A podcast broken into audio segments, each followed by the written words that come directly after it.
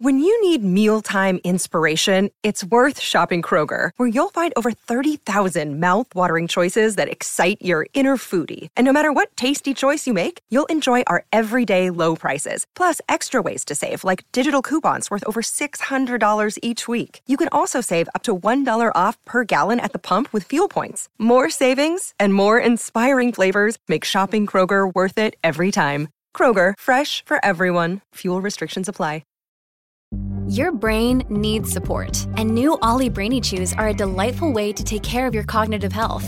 Made with scientifically backed ingredients like Thai ginger, L-theanine, and caffeine, Brainy Chews support healthy brain function and help you find your focus, stay chill, or get energized. Be kind to your mind and get these nootropic chews at olly.com. That's O-L-L-Y.com. These statements have not been evaluated by the Food and Drug Administration. This product is not intended to diagnose, treat, cure, or prevent any disease.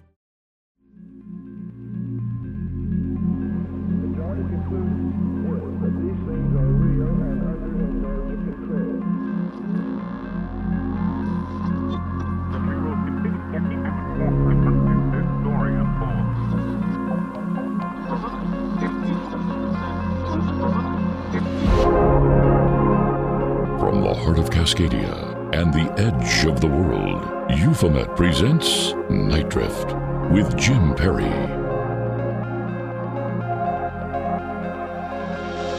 Live on Alternative Talk 1150 KKNWAM in Seattle. I'm Jim Perry, and you are listening to Nite Drift, presented by Euphomet. Coming to you tonight from Santa Monica, California. The Northwest moss has dried from my back, but the salty air remains in my lungs as we plunge, holding our breath deep into the unknown tonight, hoping, praying that the devils inside us in the city of angels will come up for air and perhaps offer us a glimpse of its ghost.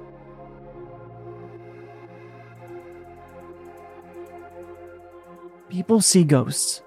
What they are, where they're from, is anyone's guess. Or is it? Are we entering into a time where technology imparts answers for what a specter may be? A device in which can visualize them and interpret the veracity of their visitations? A specter vision? Well, no, not as a device. Not yet.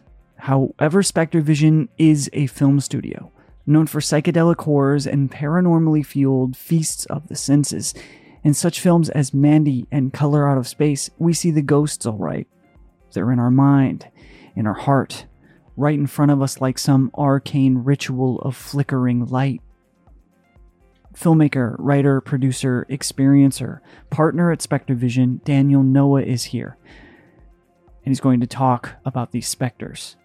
His specters. My specters. The conversation you'll be hearing next was previously recorded. We were rushing to get this studio set up and didn't quite make it by airtime, so we rolled with what we had, which was something just recognizable as our voices in a room somewhere. Right after this, on Nite Drift, presented by Euphomet.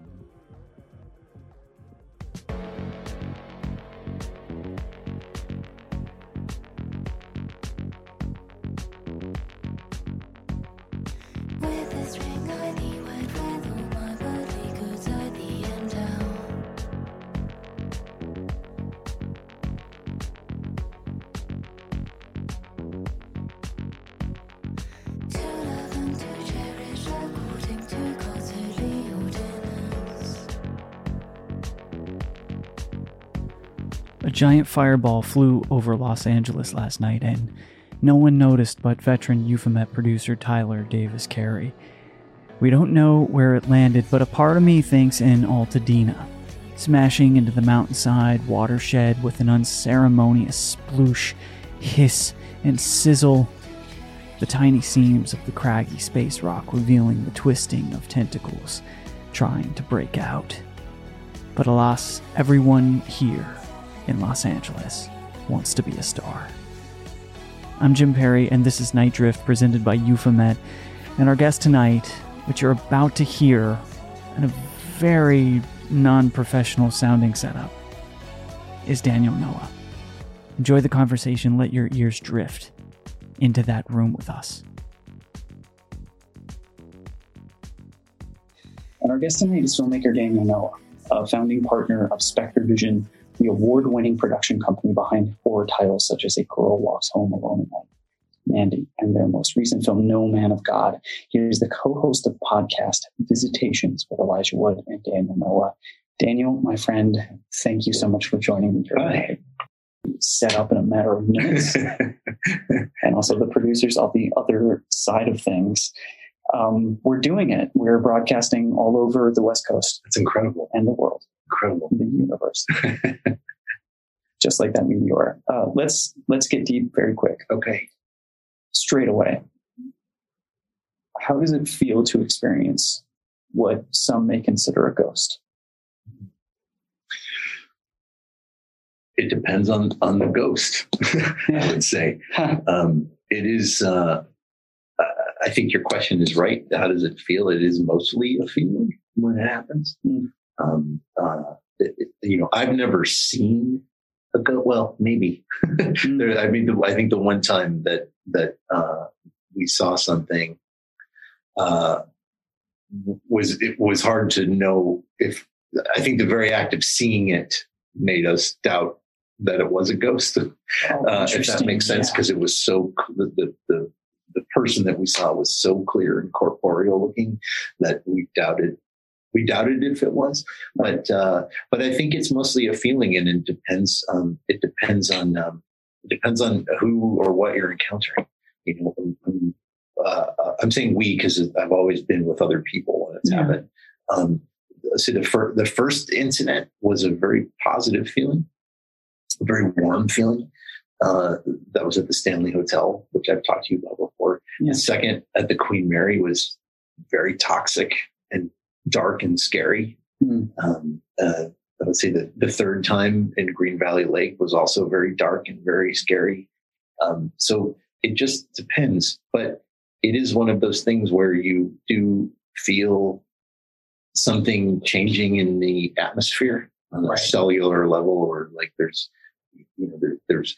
I suppose someday we'll have instruments to measure these things in the same way that we have instruments to measure barometric pressure, Right. which is something we can't see. And there was Yeah. a time we didn't know that it was even a thing, right? And now we can have a little meter that tells us you know, what it's doing. Yeah. So, but but you, know, until then, we only have our bodies, Right. you know, to to be that instrument.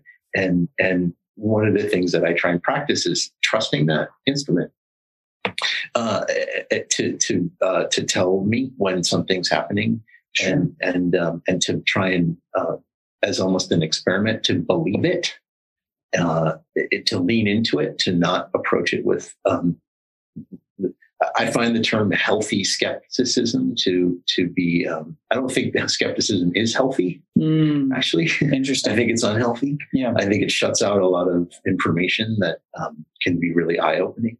And I think that the phenomenon, as we call it, doesn't like skepticism and, and tends to steer clear of it, which Yeah. only reinforces the, the skepticism of the skeptic. It's, a- it's this funny kind of game that, Right. that happens. Right. Well, that's what I thought was so uh, brilliant about every time we chat about these things is that uh, in addition to all of the experience that you have had and that you're very open about now, uh, you do also have opinions. Have some hot takes that Yeah. have developed uh, upon your your now your years of studying this. You know, I think let's reset for a second and just take us back to maybe the first time in your life where you felt that things could just be a little more strange than what we're told. Well, I think it would be the first time that I accepted it would be really more good. uh, because after that incident at the Stanley Hotel, I started to look retroactively back at other incidents in my life that I'd been in denial about, and and sort of replaying that tape with a new perspective.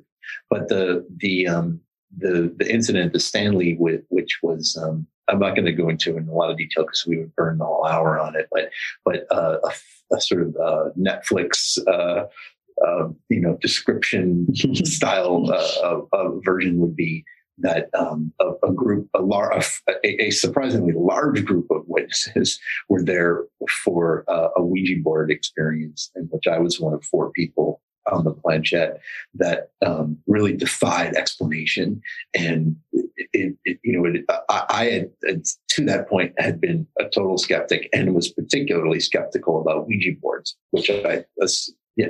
And a horror film festival. Yes, so we you're were, surrounded by a lot of creative individuals that, Yeah. that uh, you know, sort of their career is yeah, uh, within tangentially within this realm. that's right. Yeah. So there, there was a Ouija board that was brought out at the Stanley, and the Stanley Hotel is is in Estes Park, Colorado, and it's the hotel. It's purported to be one of the most haunted places in the world, or structures in the world, or something. And it is um, the place where Stephen King had an experience that inspired him to write The Shining. Um, so, and it's very dramatic. It, uh, it, it definitely is. Um, they're wearing it on their sleeve. Yeah. It's part of. It feels like it's part of how they are promoting Right. themselves Right. which if you're a skeptic only serves to you know, oh well this is an opportunistic thing on their part um, but there was a ouija board brought out and and the planchette did things that really defied physics in some ways it, it was the way that it was moving was um, it, it didn't make any sense and moreover it was we were um, communicating with something uh, a little girl who then sent us up to a different room in the hotel to meet her. And when we got there, there was, as chance would have it, unfortunately, because I think about this all the time, that they had been there, there was another couple who, who just happened to be at that exact spot when we arrived, who were uh, reacting to having just seen the ghost of a child in Oh, front man. of the room that we had been sent to. And, oh and I left that feeling like um, it, it, it would be for for for uh, someone who had been a dedicated skeptic who who had wedded myself to logic. I felt that I would be a hypocrite to write this off because it would be illogical to write it off. And this is my issue with a lot of it's come to be my issue with a lot of dedicated skeptics is that the gymnastics that they'll go through to avoid accepting the possibility of a paranormal explanation become ridiculous at a certain point. They become the the the um, the, the gymnastics that you have to do to explain what happened that night with the way the planchette was moving by itself and the the you know the other couple and, and you know the kind of technology that would be required and the idea that the hotel hired actors and all these things it's just Right. at a certain point it becomes uh, less credible than a real paranormal experience. Yeah, right. Yeah, they have some incredible holographic technology that they're using. yeah. Right. Yeah. I mean, you really do see these rabbit holes that extreme skeptics employ Yeah. with, well, it's simply this. And sometimes it's simply not. And it's Well, something the- we can't explain. E- Exactly, and I think, and a, a- I think a favorite, um, a, fra- a favorite approach of the skeptic is, well, could it have been fill in the blank, dust on the lens, et cetera, et cetera. Yeah. And what I always want to say is yes, and it also could have been a ghost. We're playing that game. How often do these conversations happen now in your daily life? Being that at one point in time you were a skeptic and Yeah. now you have entered this different stage in your life over the last couple of years. Yeah. How often do these conversations happen? well, in my household, they happen all the time because um, Ariel and I are. Um, it's a big, you know, central preoccupation of our of our lives Your significant other. Yeah, yeah. Um, uh, but it, it's, I think, as I've had the courage to go be more outspoken about this stuff, and you know, a big part of that being you and your show, um, and which is very much driven by my feeling when I first realized what was happening, uh, or when I first wrapped my head around what was happening, that that I felt uh, ashamed, worried that I would be judged, and had a difficult time finding people that I could look to to get information. And, uh, you know, it turns out actually that's largely in the world of podcasts right now Yeah. and and uh, publishing. Uh, but it, it, you know, I felt compelled to um, try and lead by example and not be secretive about it, and to and to be open about it. And and I think you know, I find that a little bit word gets out. You know, my professional life occasionally I'll have a meeting with someone who'll say like, "Hey, I you know, I heard you're you I heard you're into ghost stuff or whatever," and I've been actually pleasantly surprised at how um, people are excited to talk about. It. Everyone wants to talk talk about this stuff. Yeah. It's fun. Yeah, it is fun. It is fun. Yeah, and everybody has a story, whether they're skeptic or not. Yes. Yeah. well, you sent me a, a, a really interesting National Geographic article earlier Oh, yeah. today where they purported that something like 40% of Americans believe in ghosts. And those are only the ones willing to admit it Yeah. to themselves and to others, right? I imagine that the the the number is much higher. Yeah. in reality. I would think so. Yeah. Everyone has a story and they love talking about this stuff. Mm-hmm. So I had the pleasure, as you mentioned, to do a, a feature on you, and it actually extended into two episodes, which was great. It's called The Glowing. People can check that out. I believe it's episodes 28 and 29. In that feature, you detailed a lot of stories and strange experiences. One of them you just recounted for us right there. But none of the stories you shared seemed to startle you as much as your experience on the Queen Mary. Yeah, And, and listen, it's a it's a ship that's docked just miles away from here, yeah, uh, brooding, foreboding, empty, dark right now. It's a vessel for whatever may happen to it in the future. Right now, there's some ghosts potentially there that are very lonely and maybe very upset. yeah. What did you experience that night in Long Beach? Well, again, I'll I'll give you the TV guide version. Yeah. Um, uh, but in in essence, um, I was there with uh, some colleagues uh, because at that time we were talking about making a film about the Queen Mary, potentially even shooting parts of it on the Queen Mary. That never came to fruition, but um, so we sort of had free rein of the place, and let's just say we made a wrong turn and ended up in the bowels of the ship. Not, not the part where they take you on the ghost tour, but like the part where you're not supposed to be. Yeah. And um, there was a deafening banging sound, and like a horror movie. And I, I- I'll interject to say that that and, and and this will come. What I'm about to say will, will eventually lead back to the topic that I said earlier for our agenda, which is Daffy Duck. Um, uh, um, that one of the things that's so funny and puzzling about when these events happen is that they are riddled with horror cliches. Mm, Is something I noticed right away. Is there are things like you know, oh, okay, really, three knocks on the door, um, and and in this case, we like a classic horror movie had just uh, uh, wound our way through a series of corridors, and and when we came to the dead end and tried to turn back, we couldn't find our way back. And this is again one of these things where you go, okay, well, I've seen that in a lot of horror films. I can't. You, you, you tell me that actually happened, and it did actually happen. wow. And uh, so we we were we we um, in trying to just find our way back to the proper public area of the hotel, which Which is hard to do. it is on the Queen Mary, particularly when you're down where you're not supposed to be. Um, we ended up um, in this in the middle, like like a part of the ship that um, a, a giant open room that was down on the lowermost level. I don't know ship shipping terminology, but would be whatever the part is where like the next thing is the ocean under you.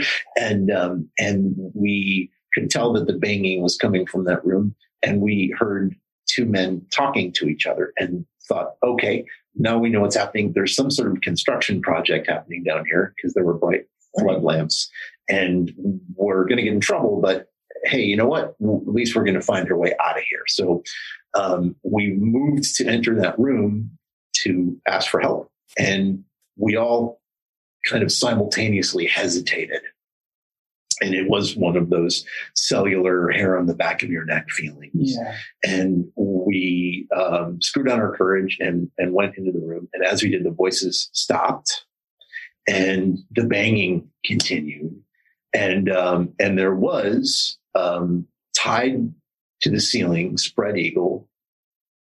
Uh, I- don't I don't know what it was. It was some sort of a, a corpse, like Yeah. a like a. Um, I'm assuming not a real corpse. It Right. looked very real. You've seen the Right. photo. It does Yeah. look real. Yeah. Um, tied up on, on rope, um, suspended from the ceiling, maybe, I don't know, 25, 30 feet in the air, Yeah. and um, and the banging was continuing there. So um, then later that night, that I was um, you know harassed in my room Mm-hmm. by something that again ba- bang, banged on the door violently, and my phone kept ringing, and um, so uh, later. Um, uh, after nosing around a little bit on the ship, discovered that the room we had been in had only recently been opened up as part of a construction project, and um, and that other people on the staff had been hearing the banging and had been unclear about what it was.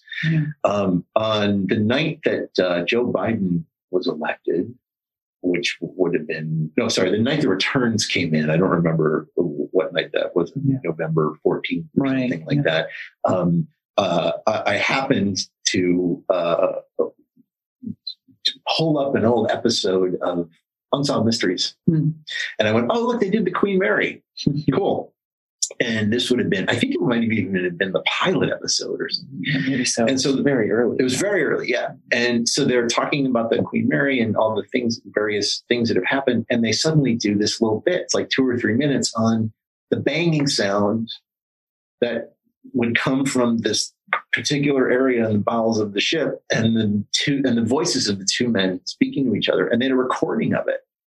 And it was exactly what we had heard. And there's one little detail that I left out was that when we went back over it together, what we all realized is that the men had not been speaking English, but actually we couldn't identify the language.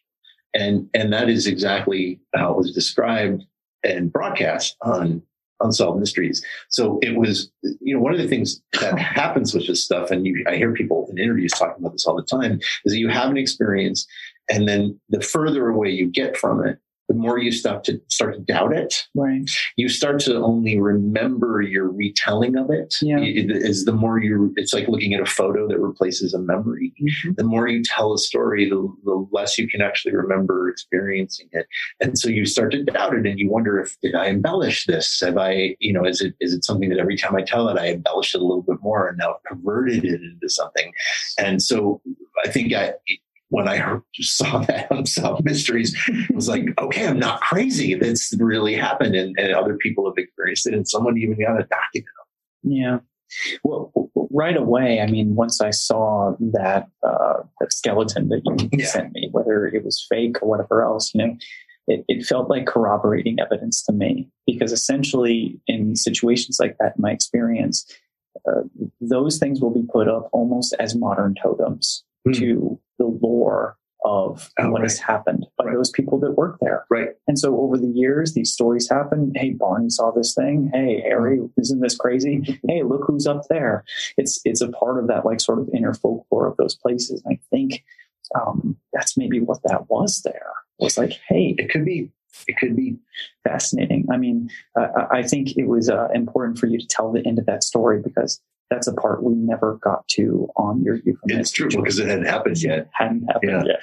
I mean, I, I think the other thing that hadn't happened was the, if I remember correctly, was the those photos that we looked at later, where there when we went into the quote unquote most haunted room on the ship, Yeah. and took a bunch of pictures, and it was late, much much later that we went back and noticed that there was a, a- like an ectoplasmic hand Yeah. in the corner of a couple of the photos that look like a skeleton Oh hand. gosh. you can see it, it's it's plain as day when you look at the pictures. Do you mind if we share some of that with the audience? No, that's fine. Okay. Yeah. Yeah. Yeah. We'll, we'll share it on Instagram, on an Instagram post, and so you folks can look at it. So we're here with Daniel Noah talking about uh, some of his experiences. Um, we will probably be talking a little bit about filmmaking and the paranormal and ghosts on Nite Drift with Jim Perry. And I, and I want you to know um, you can call in and share your story with us.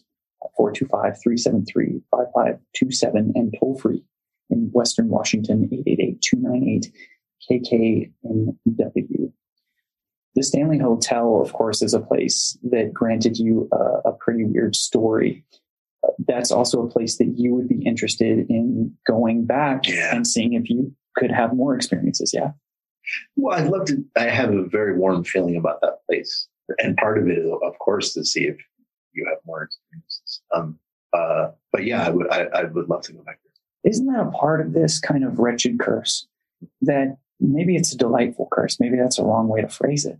But as you mentioned, uh, that the, the longer you go without having an experience, it's almost as if you tap out, and it's almost as if uh, these memories only become stories. Yeah. And you almost need to go back out to, to have it reconfirmed all over again. Yes. Once is never enough. Yeah. Can you explain like how that feels to you? And is there anything that you do maybe on the regular to help uh, make you feel better in that situation? Or do you feel like you're like me, uh, can kind of lose those memories, so to so to say, to story?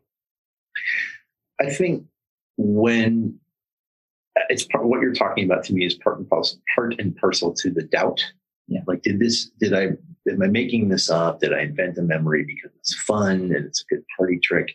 Um, but I, I, I then come back to the things that are irrefutable, the, the, the, the elements of these uh, experiences where other people were there or there was something was recorded, audio or video. Yeah. Um, and I, and I look at them and I go, I'm not crazy. This happened. Mm. There's a picture of it. There's, you know, there was 15 other people in the room. It's, um, Right. it, um, but uh, what I, you know, we've we've talked about this before, but that that um, the idea that the then this is all stolen from John Keel, the, who probably stole it from Jacques Vallée, who stole it from someone else, but is that the brain is a receiver, and that it is only tuned in to um, a very narrow frequency.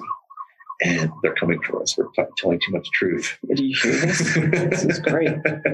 um, uh, but that, as John Keel says, a small percentage of us, um, I think he says 10%, uh, have access to a slightly broader uh, frequency on the dial, so to speak.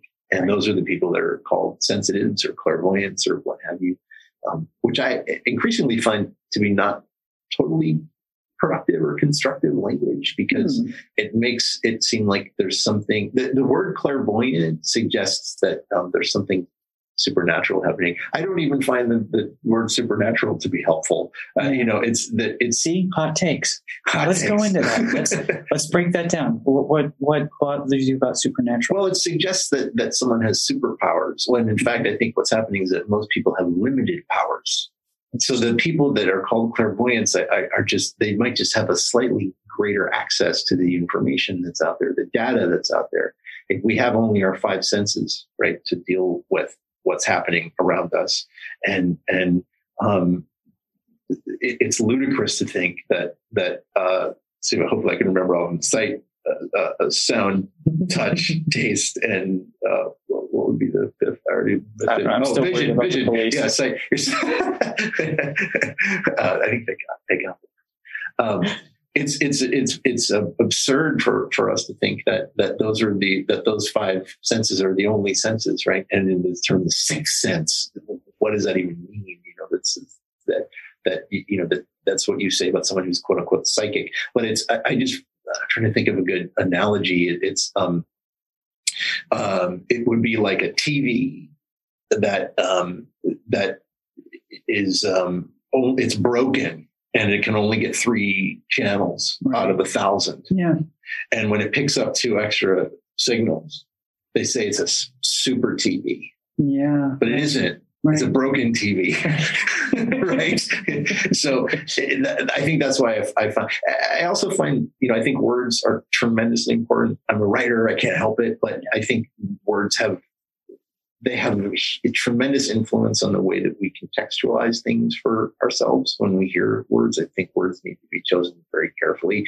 I also, to get really kind of um, um, frou-frou about it, I think words also have like a power to them uh, beyond Yeah. the intellectual content. I think you know, word or uh, the, the oh, there's a reason why words are chanted to Yeah. invoke things, and you know, there's a vibration that comes off of words, and um, so uh, you know, I think using words like supernatural and clairvoyant, and it, it, it, it, makes it too easy to dismiss Right. important ideas, and and uh, so I don't like it. I don't remember where we how we got here. Where where where did That what, what exit did we take? Yeah, we just took the exit. We're running from the cops right now. We're actually uh, going to go to the phone lines right now. I told Daniel earlier today that I have a phone plant. So uh, we're going to go to Matthew in Nashville, Indiana. Matthew, how are you doing tonight, my friend? I'm doing wonderful. How are you, gentlemen? Very good. It's it's great to hear your voice. Uh, you know, Euphomet listeners are going to hear a, a lot more of of that voice here soon with something that uh, that that I had the pleasure of spending some time with you and working on.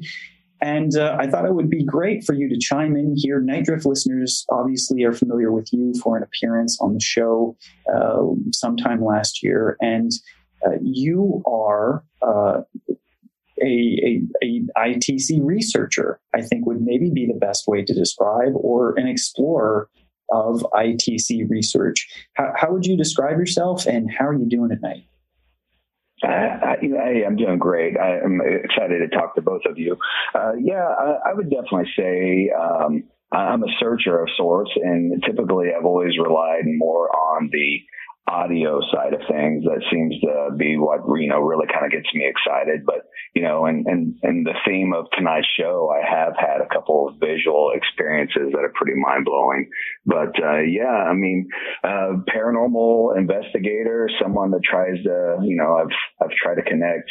Uh, you know, tragic uh, history to uh, haunted claims, and I've been to uh, tons of different locations, and I've uh, met, made and met, uh, met some incredible people, and made some incredible friends along the way. So I'm um, that's that's you know I'm pretty excited to be a part of the community. Really. Fantastic, man. I'm, I'm glad you're doing good down there. Uh, say, I, I wonder if uh, you have any uh, thoughts or questions um, or ideas for uh, some of Daniel's stories and some of these experiences that he had from a perspective of a paranormal investigator. Well, you you know when it comes to like the visual sighting, I mean it's just so rare and so unusual for something like that to happen. Um, I, I don't know if anyone's ever prepared for it, and you know along the lines of what he was saying. After you have something like that happen to you, you almost immediately start to you know backtrack it in your mind and, and question yourself. And and the the memory of everything gets really really really uh strange you know? And you're like how much of it is, am i truly remembering what happened or how much am i like feeding this thing uh, so I, I really identified personally with what he was saying because you know, the first couple times that I had that experience, I mean, I, I really felt the more I told it, the crazier I was. and, Oh, and, you know, the first time I saw something, I re- it was a long time before I even told people because it just uh, seemed so, you know, almost ridiculous to me. And, and I, I just, I second guessed every second of it. Yeah. And, Daniel, it's kind of easy to happen, right? Especially when you're a creative person sometimes Mhm. to, uh, I don't know, sometimes that's the first thing I think other people may say. Oh, you have a great imagination. God. Yeah. Yeah. Um, yeah, it's tricky. And, I, you know, and, and, um, it, it, it's very, it's very easy to doubt it. Um, it you know, I want, I, there's a, uh, I wanted to maybe tell the story of what happened in Joshua Tree recently, which I know you had mentioned was something that I don't think I've talked about yet Yeah. on a microphone. Let's let's talk about that if you want. Yeah. Let's let's save that for after the break. Okay, sure, sure. And we'll talk about that. And I have some questions uh, for both of you. Matthew, are you okay to stay on with us for a little while? Oh yeah, I, I can definitely hang out. Uh, I have to say though, I'm hearing like some uh, some lady talk in the background, and I don't know, I don't know what that is. Probably the ghost. I, I don't know. You tell me, Matthew. Is this an ITC kind of thing going on here? yeah, I, I, I should turn off my ghost boxes before I, I call in. I know. Yeah, man. no, I, I It's can- like that old I thing with, like, uh, the with conversation with Coast going. Coast. You know, when when Art would have to tell people like, "Please turn down your radio." That's uh, please turn down your spirit box, sir. okay, everyone. Uh, Exactly. you you are listening to Nite Drift with Jim Perry, and we are taking your calls. As you can see, have you had an encounter? Let us know, and keep listening to Nite Drift here on Alternative Talk 1150 AM KKNW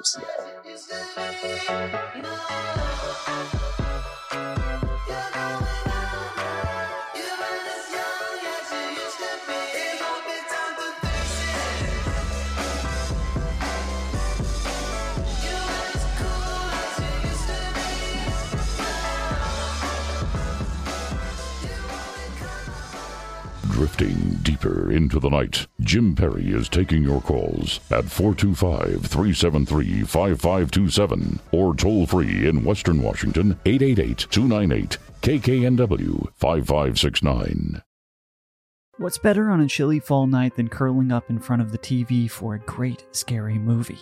And nobody has a better collection of horror, thriller, and the supernatural than Shudder, the best streaming service for horror. Shudder is the exclusive home for found footage hit VHS 94, a Shudder original. Shudder's expertly curated collection includes must-see titles like Vicious Fun, The Mortuary Collection, and PG Psycho Goreman.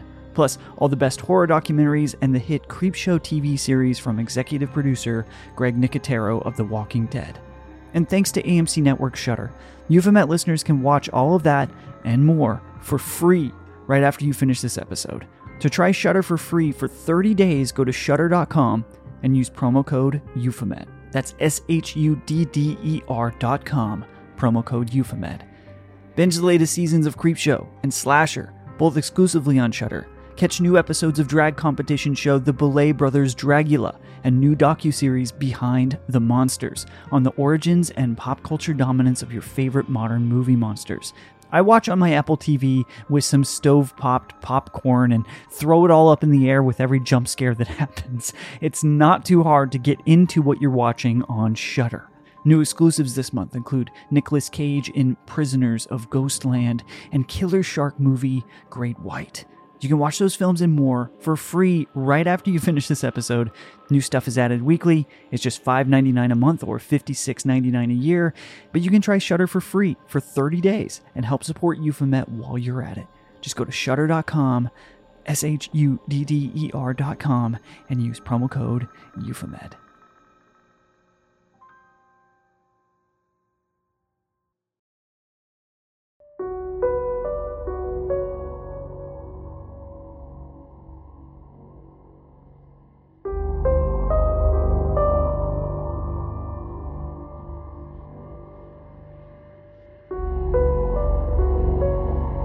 West of the Cascades to the rest of the world, lines are open. Call 425 373 5527 or toll free in Western Washington 888 298 5569. That's 888 298 KKNW. We're back here with Daniel Noah. And you can go back and listen to his Euphomet features in the podcast feed. Look for episodes 28 and 29, The Glowing. And if you want more Nite Drift, you can find it wherever you listen to podcasts. Please follow, rate, and review. And don't forget to subscribe to Euphomet while you're at it. That's E U P H O M E T. For more information, visit euphomet.com. And next week, this program comes to you from rural Ohio. I'll be at the old Post Town School as part of Ryan Singer's comedy special. And you can too. Join us on Saturday, 20, October Oct 20? That's not a real thing. It should be. Saturday, October 23rd at 7 p.m. You can get the tickets right now at ryansinger.com, ryansingercomedy.com. I'll be gathering tape all weekend while there and presenting a very special uh, episode for you next Sunday. That's next week, 5 p.m. Pacific time, 8 p.m. Eastern, here on Alternative Talk, 1150 KKNW AM, and stream worldwide at euphomet.com. Tonight, however, we're here in Los Angeles with filmmaker Daniel Noah, his film company, with partner Elijah Wood. SpectreVision makes chilling displays of horror, a glimpse into a psychedelic paranormal reality. Daniel, as heard on his Euphomet features, is an experiencer himself of visitations of sorts. Daniel, I wonder do you feel filmmakers have a responsibility to not just be influenced by the stories of experiencers, but to somehow share some truth about them? Yes, absolutely. Um, well, and, and for many people who make uh, who tell stories, fiction, um, when in doubt, go to the truth. That's always, you know, how, how do we make this decision? How do we? What choice do we make here? That what I always say is, well, let's. How does it really work? Let's look at how it really works. Whether that's about the way a, a, a car engine works or the way that a encounter with a ghost works. Let's let's go let's go to the truth. And and I have I've found myself um, struggling at times with um, projects that come into us that are on subjects I happen to know a bit about in the realm of the paranormal that are not accurate representations.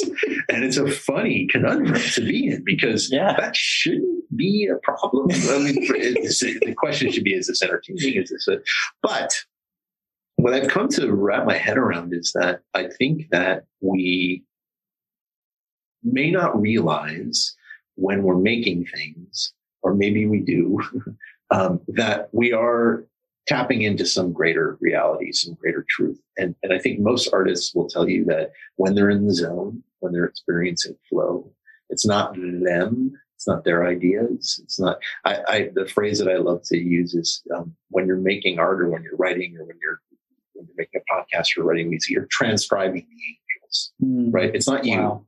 Yeah. It's not you. It's um, you are simply a vessel through which a thing's passing through. So where is that coming from? Right. That becomes the interesting question.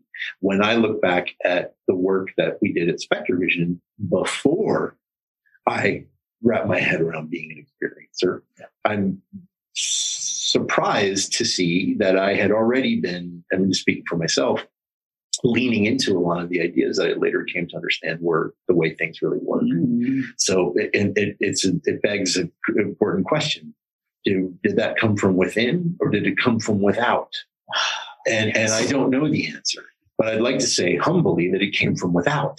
Right? That it was that that that. And again, I'm I, I it's I, I think it's generally a sin to use the word I when you're talking about making art. You always want to say we, but I am using the word I because I don't want to speak for anyone else. Right? I think when it, when when I made the choices that I made as a part of a team on films that that I worked on, I look back and I go, um, I think I had this. th- I think that that there was some idea that was passing through me that I only came to understand intellectually years later, and and that's incredibly interesting mm. phenomena in and of itself. Yeah.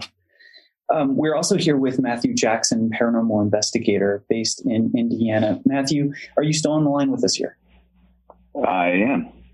Fantastic. Uh, listen, I got to ask you, it, you know, with your work with paranormal investigation, how has the perception or how uh, paranormal phenomenon has been displayed through media affected negatively or positively your work with ghost investigation and dealing with uh, potentially a residential case or even just your own work?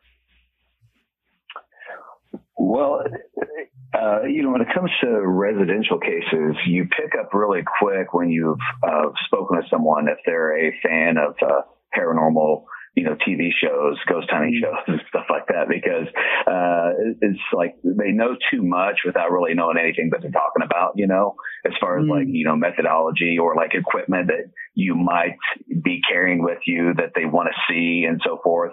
And I think a lot of those shows have built like an unreal expectation for what that type of uh, work or the high type of help that you might want to facilitate someone, uh, you know, with. So, you know, unfortunately, it, it, it, it it's, and I think it's definitely put a, um, an unreal expectation in people's minds, but at the same time, it's also raised awareness that that type of thing even exists. So, I mean, there, there's good and bad, I think, with both of that, you know? Yeah, I experienced that with my work. Uh, there's Right. folks that um, will share stories that uh, potentially are something from TV on occasion. Mm, Uh, you know, you're you're right. It is as if it's signal boosting, and uh, you know, depending on where the wind blows in which direction, uh, is whether it's negative or positive. It- it- Daniel, one of the things I think I'd like to get into Joshua Tree in a second here. Sure. Before we leave that, just this idea are paranormal themed stories. Could, could they be messages Yes. from the phenomenon? Yes. And then, you know, sort of we sort them out into media or investigation or whatever that may be. I believe they are. Yeah. Um, and, and, uh, there, there's, I, I, I'm getting into a kooky place where I'm starting to I maybe believe too much, you know, but I, I, I it's, it's because of this, um, this experience that I've had of, of encountering these literary cliches over and over again in, in, in, in actual phenomena that are happening that, that I'm starting to go, okay, well, if, if there is sort of a one-to-one relationship, for me, it's primarily been go, ghost experiences. Um, and, and they've unfolded like they were written by Shirley Jackson or Henry James. And I, and I, and so that it, so that it makes me wonder, were they channeling? Right. Were they experiencers? Were, you know, were they transcribing the same angels that we're all transcribing? Right. And then when you start to look at the most enduring myths in paranormal or in supernatural literature and film, it's it's hard not to wonder: Does that one-to-one relationship exist elsewhere? You know, so what are the most enduring, um, uh, you know, supernatural uh, characters? There's vampires, there's werewolves, there's ghosts, there's cryptids, right? Um, uh, back in my in earlier part of my life, when I only looked at these things through the lens of literature, I, you know, it's, I'm sure we can find 156,000 college theses about what, you know, what is the enduring myth of the vampire about? It's Yeah. about the expression of repressed sexuality and desire to live forever and all the, and it is those things. It is all those things for sure. But, um, am I saying vampires exist? I don't know. I, you know, it seems ludicrous, but maybe there's something like that that exists. that Depends on how you judge You it. know, I, exactly. Uh, you know, I mean, do, do I- do I believe that werewolf? You know, there's somebody running around being like, I can't be under the light of the full moon, or I'll turn into a, werewolf or a wolfman. No, but when you learn about skinwalkers, you start to wonder: Is this the werewolf? Is it, it, so? Uh, you know, I, I I know how kooky all this stuff sounds, but it's it's you know when you start pulling that thread, you realize that it just keeps going and going and going. In terms of werewolves, it really depends on what Reddit board you find yourself in. gotta say. Matthew, I'd love to bring you in here. You know, can you comment a little bit about your experience with evidence that seems just too on the nose or too good or too out of a film? How often do you experience that? And is, you know, is the, how do you deal with that essentially?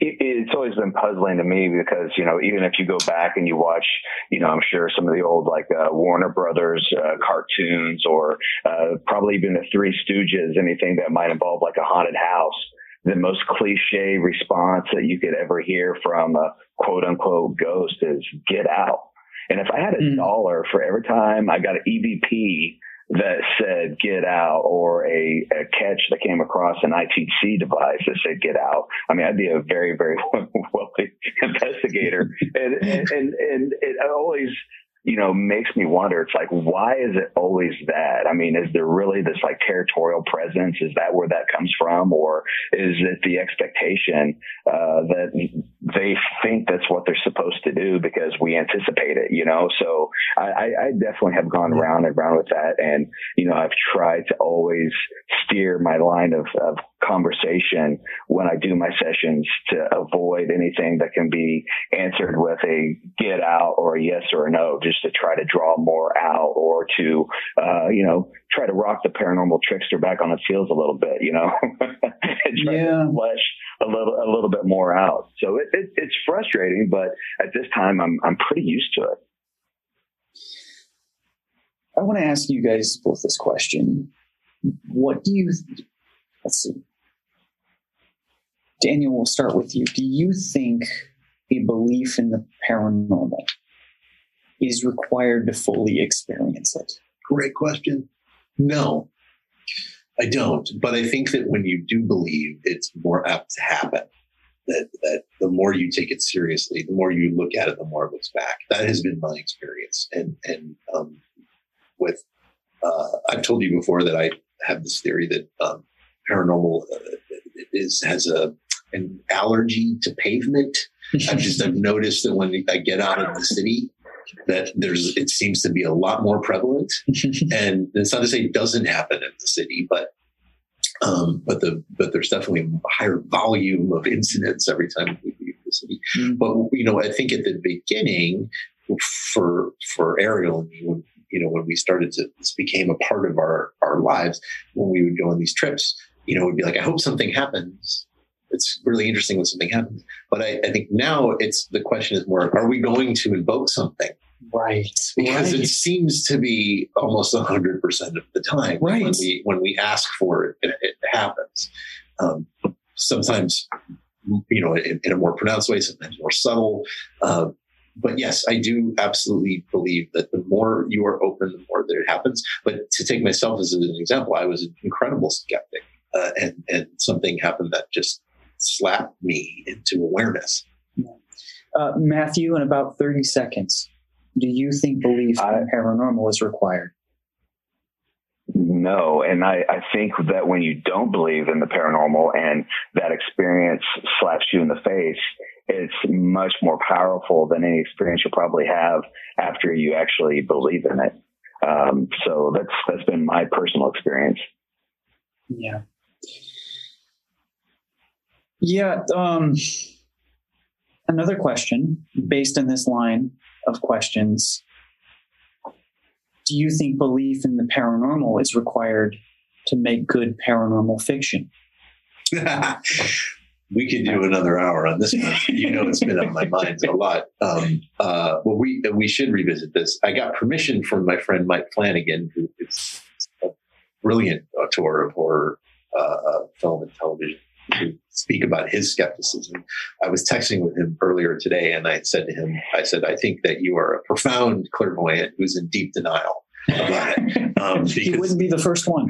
I know. Yeah. Well, I was one, you know. Um, uh, so um, I think that um, I, I think that most people who are telling powerful stories of the paranormal in ways that resonate, I do believe that they are tapped in. I think my experience, because this is one of my favorite questions to ask my peers, are you do you believe or do you not in the horror communities? It's about 50 50 Mm, but I would say about 100% of them probably are, are actually are, are on the spectrum, so to speak. yeah. Well, that's a that's a great place to leave this here tonight. Uh, Matthew Jackson has joined us as a ghost investigator. He's joined me and Daniel Noah, filmmaker uh, partner at SpectreVision, here in studio in Santa Monica, California. Matthew Jackson, where can people find your stuff? Uh, www.paraholics.com is the best way to connect with me. So I appreciate you guys having me on and uh, nice meeting you, uh, uh, Daniel. Nice to meet you as well. Fantastic. Thank you so much. And uh, we're going to talk to you soon. And Daniel, where, where should people find your stuff? Um, a lot of it's on Shudder. I noticed your sponsor tonight. I know those guys. Use promo code Euphomet, please, and then watch all of SpectreVision's catalog, essentially. Thank you so much for joining us. Thanks tonight, having. Daniel. And uh, I can't wait to have you on again. I'm sorry we didn't get to Joshua Tree, but uh, Next time. next time we will. And you were listening to Nite Drift with Jim Perry. And we were talking. We were talking about ghosts. We were talking about belief. Uh, you are listening to it here on Alternative Talk, KKNW 1150 AM Seattle. Hear the show anytime on its podcast feed. So next time, keep looking up. Follow Nite Drift with Jim Perry on Spotify and subscribe on Apple Podcasts to receive new episodes of Nite Drift automatically and gain access to all of our past episodes.